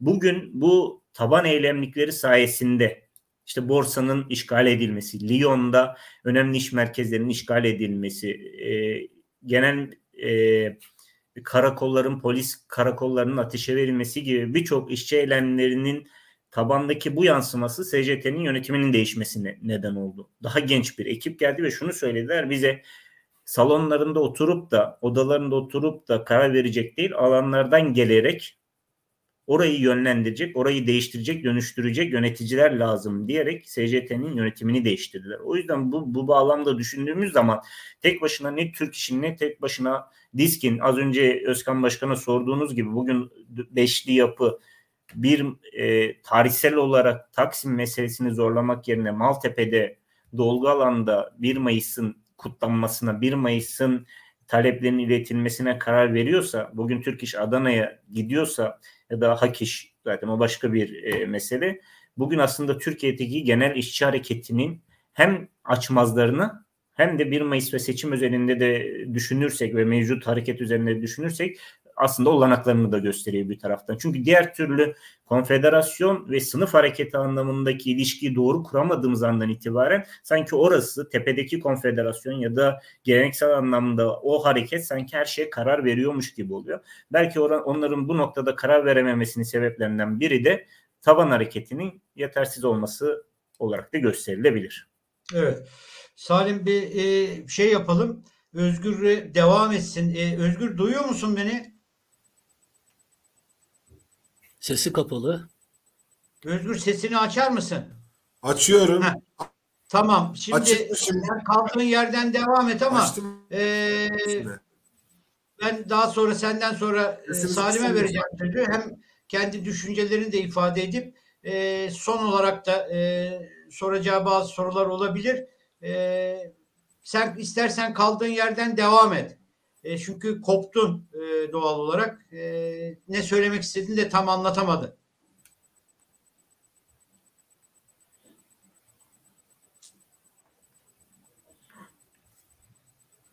Tamam Duyuyor devam ediyorum. Yani hani e, girişte de söylemiştim. Yani eksik de olsa duyuyor. Bir şeyler söyleyeyim.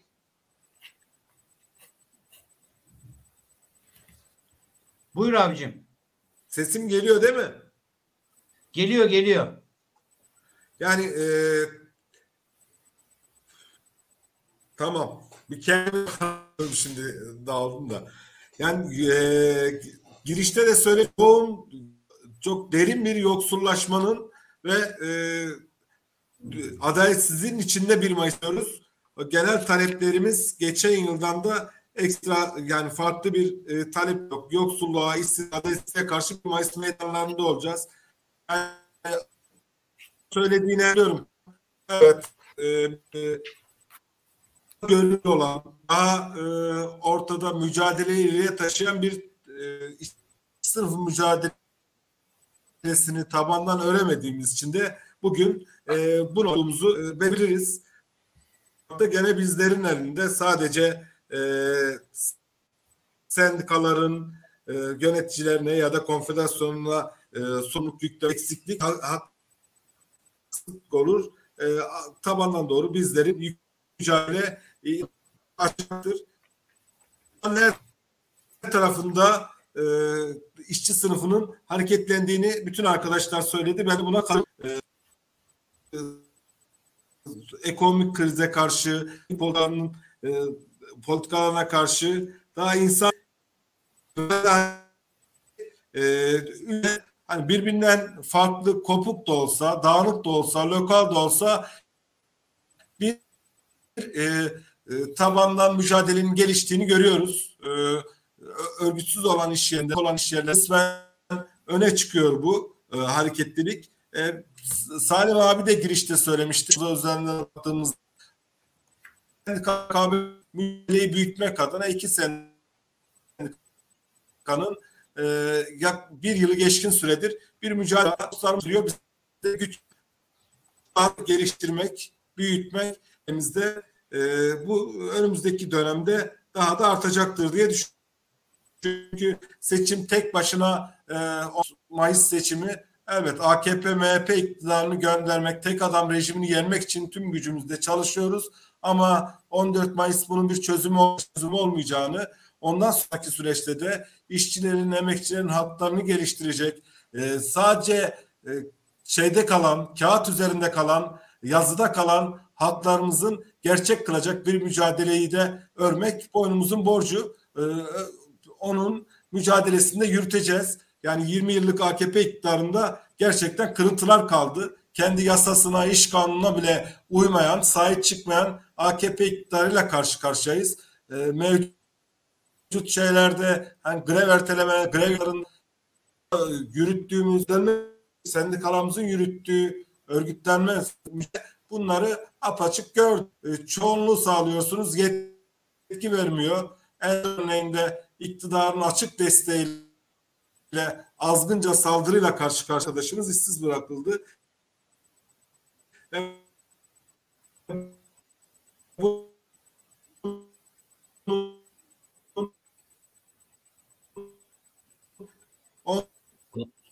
gereken tavır 1 Mayıs mitinglerinde 1 Mayıs e, kutlamalarda en yaygın bir şekilde dört bir tarafında yapılacak. Biraz AKP'nin bu politikalarına karşı emekçiler her yerde 1 Mayıs meydanlarında bunu e, tepkilerini ortaya koyacak, taleplerini de dile getirecekler. Biz bu e, şekilde kendi taleplerimizi e, haykırmak e, artık yeter demek için 1 Mayıs meydanlarında olacağız. İşsizliğe, yoksulluğa, savaşlara karşı hukuk adalet için 1 Mayıs meydanlarına yürüyoruz. Şantiyelerde bunun hazırlıklarını yapıyoruz. E, bir hazırlıklarını e, kendi sendikası açısından daha Ankara'da çıkardık. E, bu yıl 6-7 ilde bir, e, 1 Mayıs'ta sokağa çıkacağız. E, büyüterek de e, bu süreci e, hazırlanıyoruz. Öyle diyeyim. İkinci sorunuz varsa yani ses kes, kes, geliyor yazarak da sorabilir. Sesin zaman zaman kopuyor. Çok anlaşılır olmuyor. Kopuyor. Evet. Salim buyur. Ee, yine koptu Özgür. Ee, Kamil abi sen...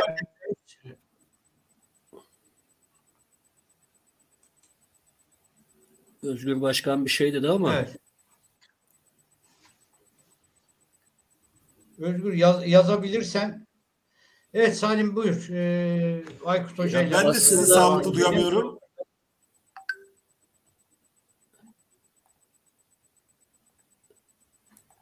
E, belki de ikili bir örgütlenme gerekiyor. Yani 1 Mayıs'tan kısmen bağımsız ama 1 Mayıs'ın ruhuna da uygun olarak düşünüyorum bunu. En azından Türkiye gerçekliğinde. Şimdi e, Kansu Yıldırım'ın bir yazısını okudum bugün. En hızlı artan sektör yani işçileşme aslında inşaat sektörü ardından da sanayi sektörü, sanayi ve hizmetler. E, inşaat sektöründeki artış da yüzde on dört buçuk.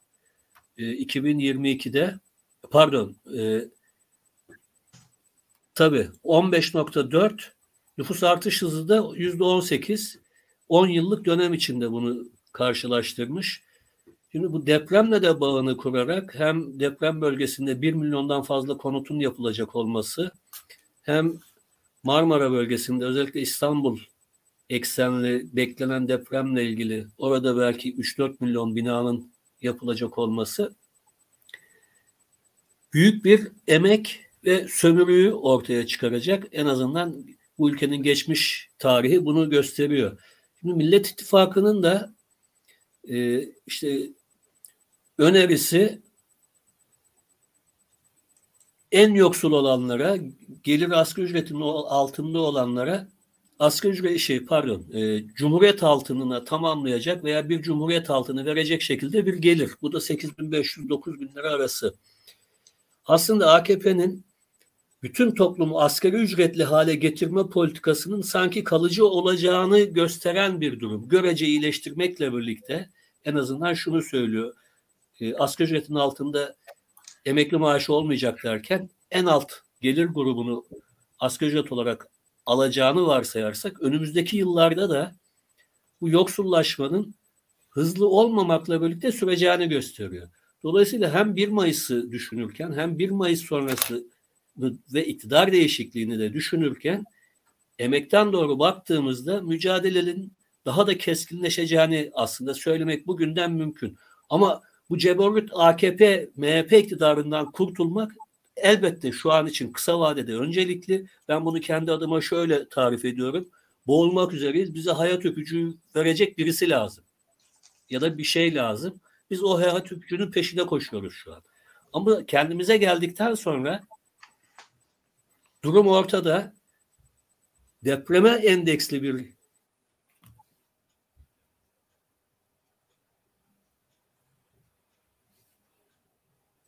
Evet, Salim de gitti Aykut Hocam. Geldim. E, e, Kılıçdaroğlu'nun önerilerinden birisi de şu. Marmara bölgesi ağırlıklı sanayileşmeyi Türkiye geneline yaymak ve serbest bölgeler, oluş, bölgeler oluşturmak. Ve yine bu önerinin içinde şu var. Tarım ve hayvancılık dışındaki tüm alanları özel sektöre yaptırmak. Yani devleti üretim alanından tarım ve hayvancılık belki de gıda krizi nedeniyle onu şu an şey yapamıyor, gözden çıkaramıyor devleti üretimin tümüyle dışına çıkaracak bir model öneriyor bize. Aslında AKP'ninki de böyle. Ama e, sömürü düzeyiyle biraz basit. Belki de bunları da düşünen, bugünden tasarlayan ama ağırlıklı olarak Özgür Başkan duyuyorsa beni inşaat sektörü ağırlıklı bir 7-8 yıllık dönem bizi bekliyor. Hem paranın büyük miktarda inşaata akacağı hem de belki çalışanların yüzde on beşini, yüzde yirmisini inşaat işçilerinin oluşturacağı bir emekçi kitlesi aynı zamanda. Yani İstanbul'u da dahil ettiğimizde buradan doğru da 1 Mayıs'ı düşünmek gerekiyor diye düşünüyorum abi. Ben aslında e, buna Ama ilişkin de ne yapılabilir? Son soruna cevap versin. Sonra Aykut hocamla kapatalım istersen. Özgür duydun mu bizi? Özgür duydum, Başkan duyuyor musun? E, bağlantı kopsa duydum ama e, şey noktası en e, Salim abi duyuyorum Salim abi. Yani en son söylediğiniz e, gelecek işte yılın e, inşaat sektörünün büyüyeceği yönünde e, doğru. E, çünkü her yerde e, deprem sonrasından bir yeniden inşa özellikle e, bu 10 tane ilin dördünde yoğun bir inşa faaliyeti başladı. E, projelere çıktı. E, e, işçi artışı olacak. Onun dışındaki diğer metropol kentlerde de depremden kaynaklı kentsel dönüşümler ya da yeni e, restoranları inşa edecekler, konut inşa edecekler. Buralar kız yani AKP'nin üretim modeliyle Millet İttifakı üretim modeli arasında da söylediğiniz çok bir yok. Ağırlıklı özel sektöre devredilmiş, devredilmiş e, kamu tamamen e, üretiki alan dışında. E, bu da sermayeye e, sermayenin eline bırakmak, onun insafına bırakmak oluyor.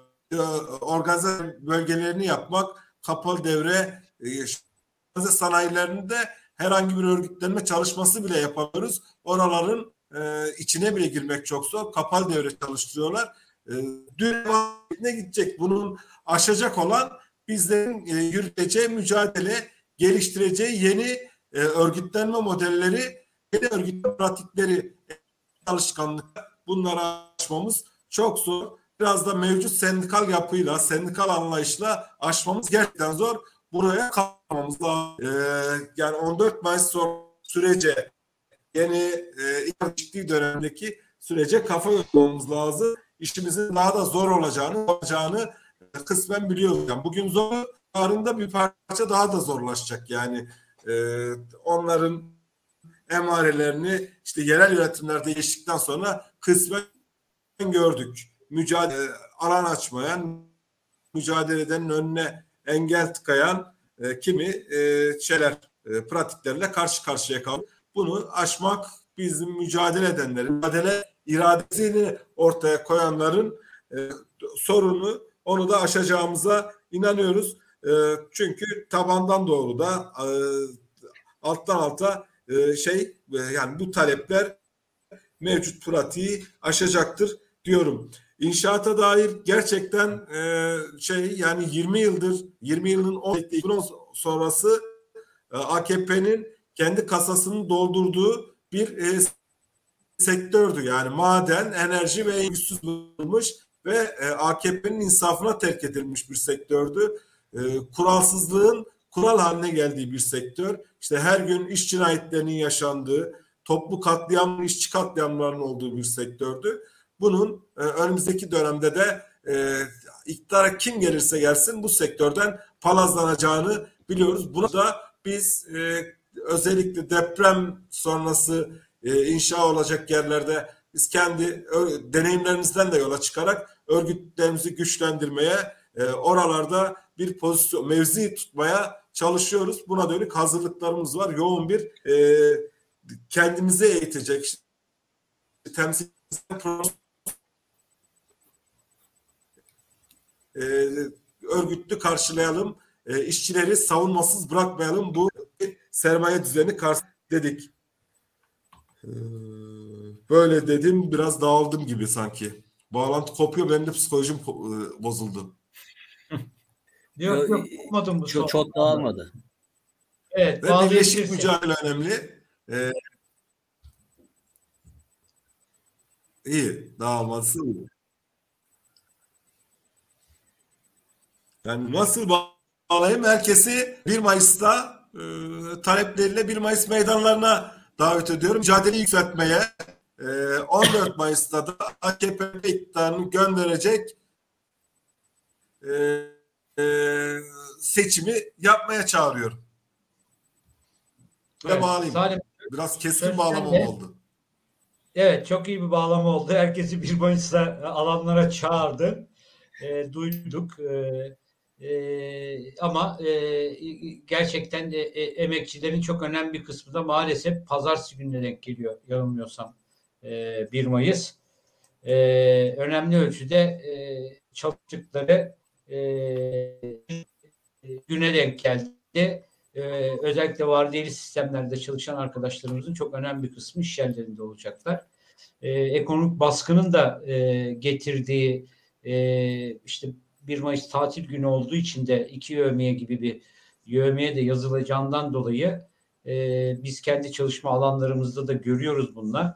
E, vardiyeli çalışmada e, olan arkadaşlarımızın önemli bir kısmının e, katılamayacağını da görüyoruz. Onlara da başka e, yollarla e, ulaşmaya ve 1 Mayıs'ı e, onlara da anlatmaya e, 2023 1 Mayıs'ının içeriğinin ne olması gerektiğini e, ve ne anlama geldiğini, e, olası bir iktidar değişikliğinde ortaya çıkabilecek olan e, durumun e, emekçiler tarafından nasıl değerlendirilmesi gerektiğini e, de tartıştığımız bir süreci inşa etmeye beraber e, devam ediyoruz. Salim ben sözü sana bırakıyorum. E, hocamla e, son soruyu da sorup e, yayını da e, kapatmanı senden rica ediyorum. Hocam eklemek şeyler olursa onu eklesin yine de ben e, Çetin Uygur anlatmıştı. Bunu birkaç kez daha söyledim herhalde. Birini bu programda da söylemiştim. Yıllar önce Avrupa'da e, bir sendikal toplantıda liberal bir sendika genel başkanıyla sohbet ederken ne yapılmalı, ne edilmeli üzerine o liberal sendika başkanı atalarımızın başladığı yere dönmeliyiz demişti. Yani öyle anlatmıştı. Şimdi aklıma işe geldi. Ben işe girdiğim yıllarda bütün sendikaların yayın organları vardı. Gazeteleri, dergileri vardı. Gazeteler hemen hemen her hafta kesintisiz çıkardı. Dergilerde haftada şey ayda bir çıkardı ve en azından benim çalıştığım yerde gazeteler kişi başına birer tane olacak şekilde dergilerde her servise yani büyük devasa bir kurumdan söz ediyorum. Her servise derken 35 bin kişinin çalıştığı bir iş yeri. Her servise 4-5 dergi düşecek şekilde yayın organları üzerinden iletişim kurulurdu. 6 ayda bir, yılda bir de paneller, seminerler yapılırdı.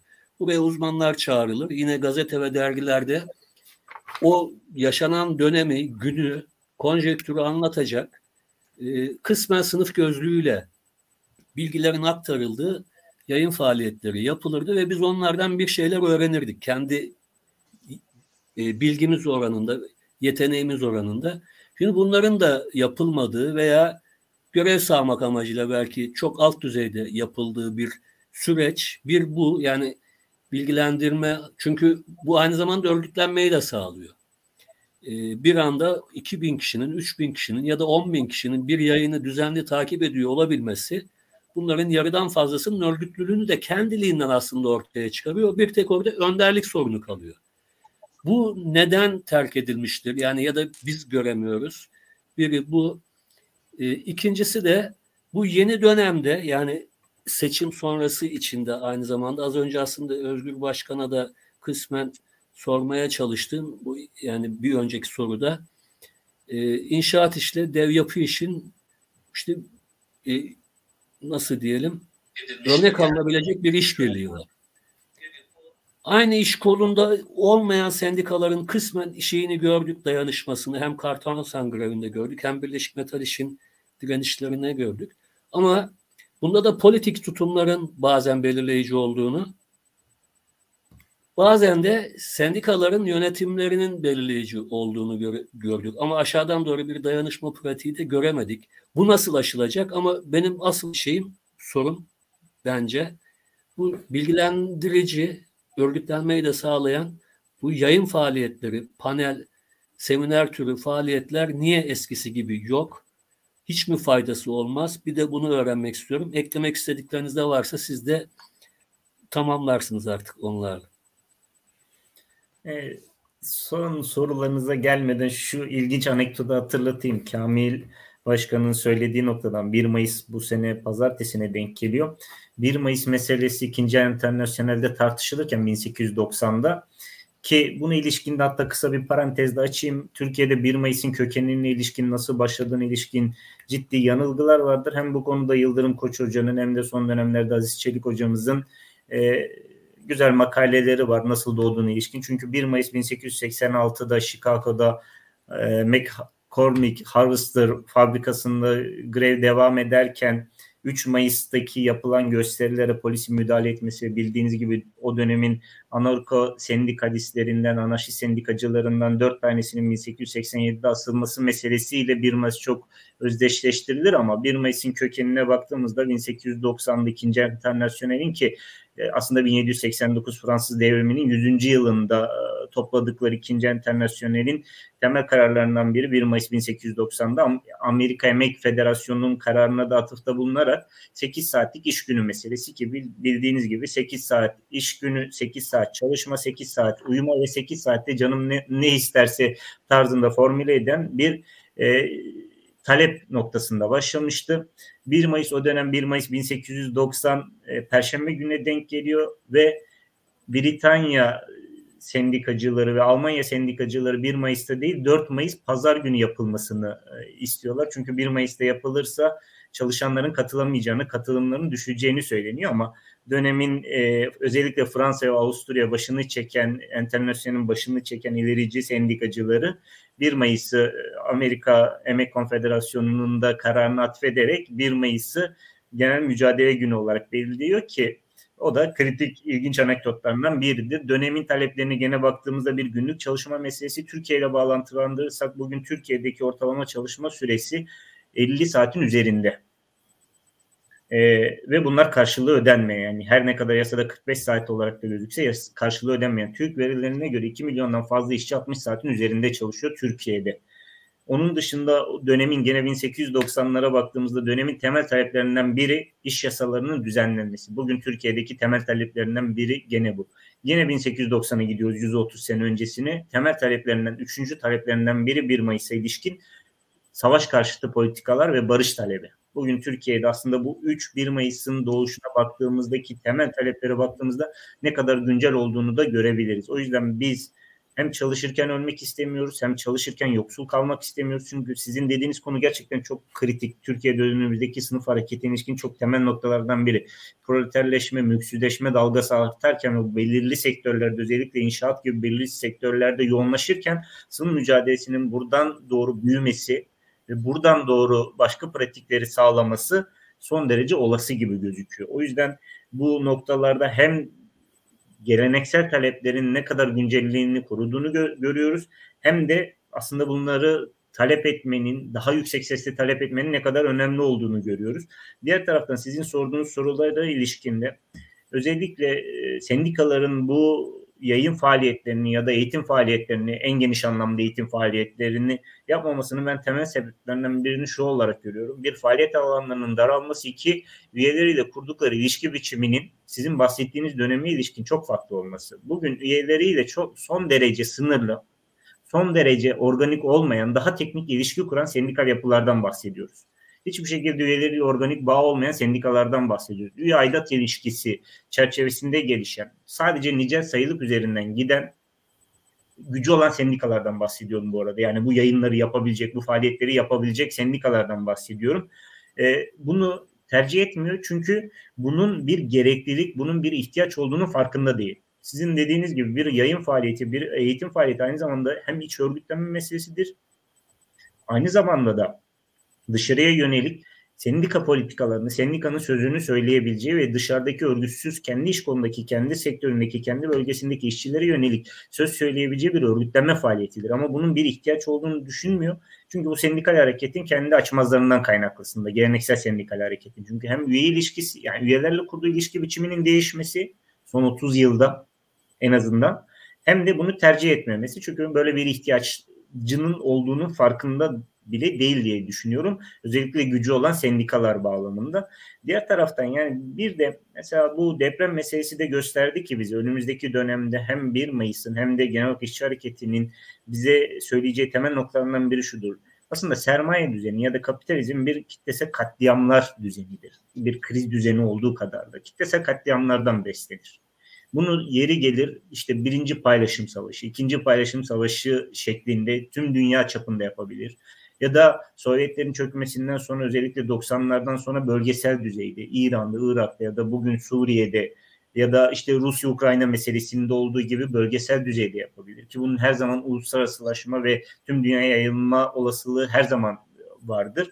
O yüzden ya da memleketimizde gördüğümüz gibi kitlesel işçi ölümleri madenlerde, inşaat sektörlerinde ya da farklı sektörlerde kitlesel işçi ölümleri gibi gösterir ya da depremde olduğu gibi toplumsal yaşamın tamamını etkilediği gösteren ama ölümlerin büyük çoğunluğuna baksak sanırım aileleriyle birlikte hep işçi aileleridir.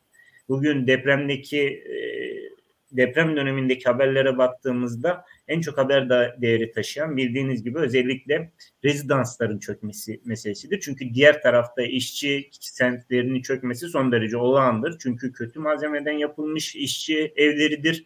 Bunlar çökmesi son derece olağandır. Nasıl e, iş yerlerindeki mevcut iktidarın Cumhurbaşkanı'nın Tayyip Erdoğan'ın söylediği gibi işçi ölümleri nasıl fıtratında varsa depremde ölen insanların sınıfsal olarak kökenin işçi olması da onların gene fıtratında vardır. O yüzden buna karşı çıkabilmemiz gerekli. Buna karşı çıkabilmemiz önemli diye düşünüyorum. O yüzden bir krizlerden, iki kitlesel katliamlardan, kitlesel ölümlerden beslenen sermaye düzenini nasıl 1890'larda 1 Mayıs çıktığındaki temel talepler bir emeğim sömürülmesin, emeğim yağmalanmasın, iki çalışma süreleri insani düzeye çekilsin, üç barış talebi nasıl o zaman güncel konular olarak karşımızda duruyorsa 130 yıl sonra bugün de hala güncel olarak karşımızda duruyor diye düşünüyorum.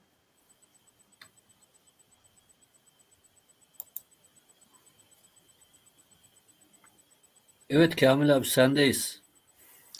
Ee, Özgür son olarak söylemek istediğin bir şey var mı? Duyuyor musun? Sesin kapalı. Yok abi teşekkürler. iyi yayınlar. Anladın mı Peki. şimdi? Geldi sesin Açıldı. geldi. Teşekkür ederim. Alo. Ee, Aykut Hocam en geniş Duyuyorlar seni. geliyor mu? Kopilere mücadele alanlarına